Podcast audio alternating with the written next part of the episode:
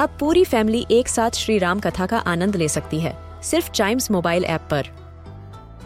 जानिए श्री राम के बचपन से लेकर दशानन वध तक का सफ़र। सरल रामायण घर के सभी सदस्यों के लिए। आज ही डाउनलोड करें चाइम्स मोबाइल ऐप एप्पल या गूगल प्ले स्टोर से।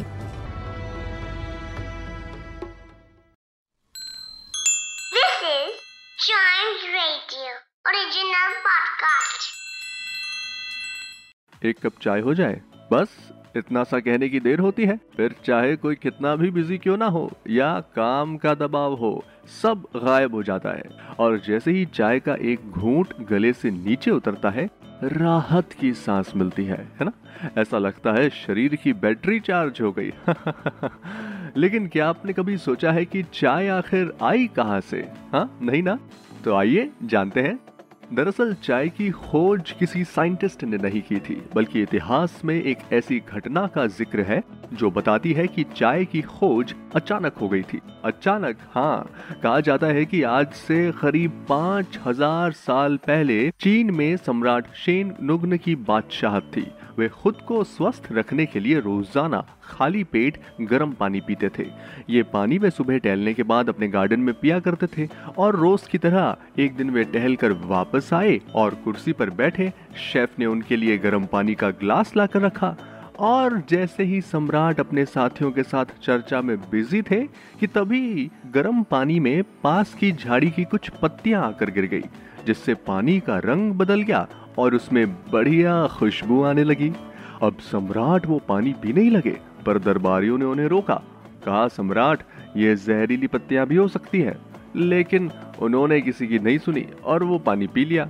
पानी पीकर उन्हें जो ताजगी महसूस हुई आ हा हा हा और फिर सम्राट ने महल के सभी शेफ को बुलाकर उन पत्तियों की जाँच करवाई। साथ ही आदेश दिया कि अब रोज उन्हें इन्हीं पत्तियों का उबला हुआ पानी दिया जाए।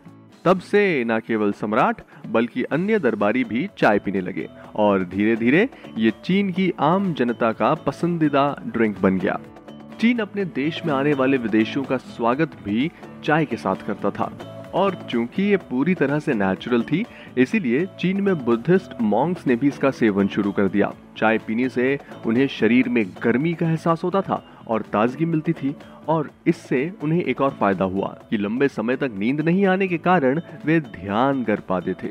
जब उन्हें ये चाय के ये सब फ़ायदे मालूम हुए तो उन्होंने इन पत्तियों को सहेज कर रखना शुरू किया। फिर बुद्धिस्ट मॉन्ग जहाँ भी गए, उन्होंने चाय बनाकर पी और अपने आसपास के लोगों को भी पिलाई। और इसी तरह से चाय के बारे में जापान, भूटान, नेपाल और फिर भारत तक जानकारी पहुँच चुकी थी। बौद्ध भिक्षुओं से ध्यान के गुण सीखने के दौरान महावीर को चाय की पत्तियों के बारे में पता चला। उन्होंने भारत के असम में उन झाड़ियों को खोज निकाला, जहाँ से चाय की पत्तियाँ मिल सकती थी। भारत में बाद में ईस्ट इंडिया कंपनी की शुरुआत होने के साथ ही अंग्रेज़ों ने यहाँ के आम लोगों के खान पान पर रिसर्च भी शुरू कर दिया। इसी बीच उन्हें मालूम हुआ कि असम के लोग एक काले रंग का ड्रिंक पीते हैं, जो उन्हें ताजगी देता है। और फिर अंग्रेज़ों के लिए असम की चाय किसी खजाने से कम नहीं थी। भारत में चाय होने की सबसे पहली खबर 1834 में गवर्नर लॉर्ड विलियम बैंटिंग को मिली थी और एक साल मेहनत करने के बाद उन्होंने 1835 में असम के अंदर चाय का पहला बाग लगाया। ये अंग्रेज़ों के लिए व्यापार का सबसे अच्छा सौदा साबित हुआ। इसके बाद दुनिया भर में वक्त वक्त पर अलग अलग तरह के चाय के प्रकार सामने आए, जैसे वाइट टी ये शुद्ध और सभी चाय में सबसे कम प्रोसेस्ड होती है। ग्रीन टी का नाम तो आपने सुना ही होगा, ये सबसे मशहूर और एशिया में काफ़ी पसंद की जाती है। एक होती है ओलांग टी ये एक चीनी चाय है जो चाइनीज़ रेस्टोरेंट में सर्व की जाती है। वहीं ब्लैक टी को केवल गर्म पानी में पत्तियाँ डालकर या दूध और शक्कर के साथ भी पिया जाता है। और हर्बल टी भी होती है, जिसमें किसी भी प्रकार की चाय की पत्तियाँ नहीं डाली जाती है। और अंग्रेज़ तो खान पान के मामले में काफ़ी सफ़ाई पसंद करते थे। उन्हें चाय की ज़रूरत थी लेकिन ये पसंद नहीं था कि कोई भी चाय की पत्तियों को हाथ लगाए, और इसी वजह से उन्होंने मेटल की डब्बी में चाय की पत्तियों को रखना शुरू किया। इस डब्बी में छेद होते थे, और जैसे ही गर्म पानी के कप में डाला जाता था इसे, इस कारण पत्तियों का स्वाद पानी में घुल जाता था।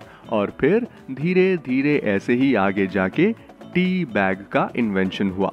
इससे चाय की कीमत भी काफ़ी कम हो गई, और आज पूरी दुनिया भारतीय चाय की दीवानी है।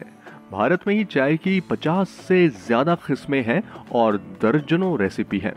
है ना इंटरेस्टिंग तो ये थी चाय की कहानी। एंड आई होप आपको ये सारी बातें इंटरेस्टिंग लगी होंगी। तो ऐसे ही और भी इन्वेंशन के बारे में जानने के लिए आप चाइम्स रेडियो का ये वाला पॉडकास्ट इन्वेंटोपीडिया को तुरंत लाइक शेयर और सब्सक्राइब कर लें ताकि आपसे इसका कोई भी एपिसोड मिस ना हो जाए। Till then see you and always keep chiming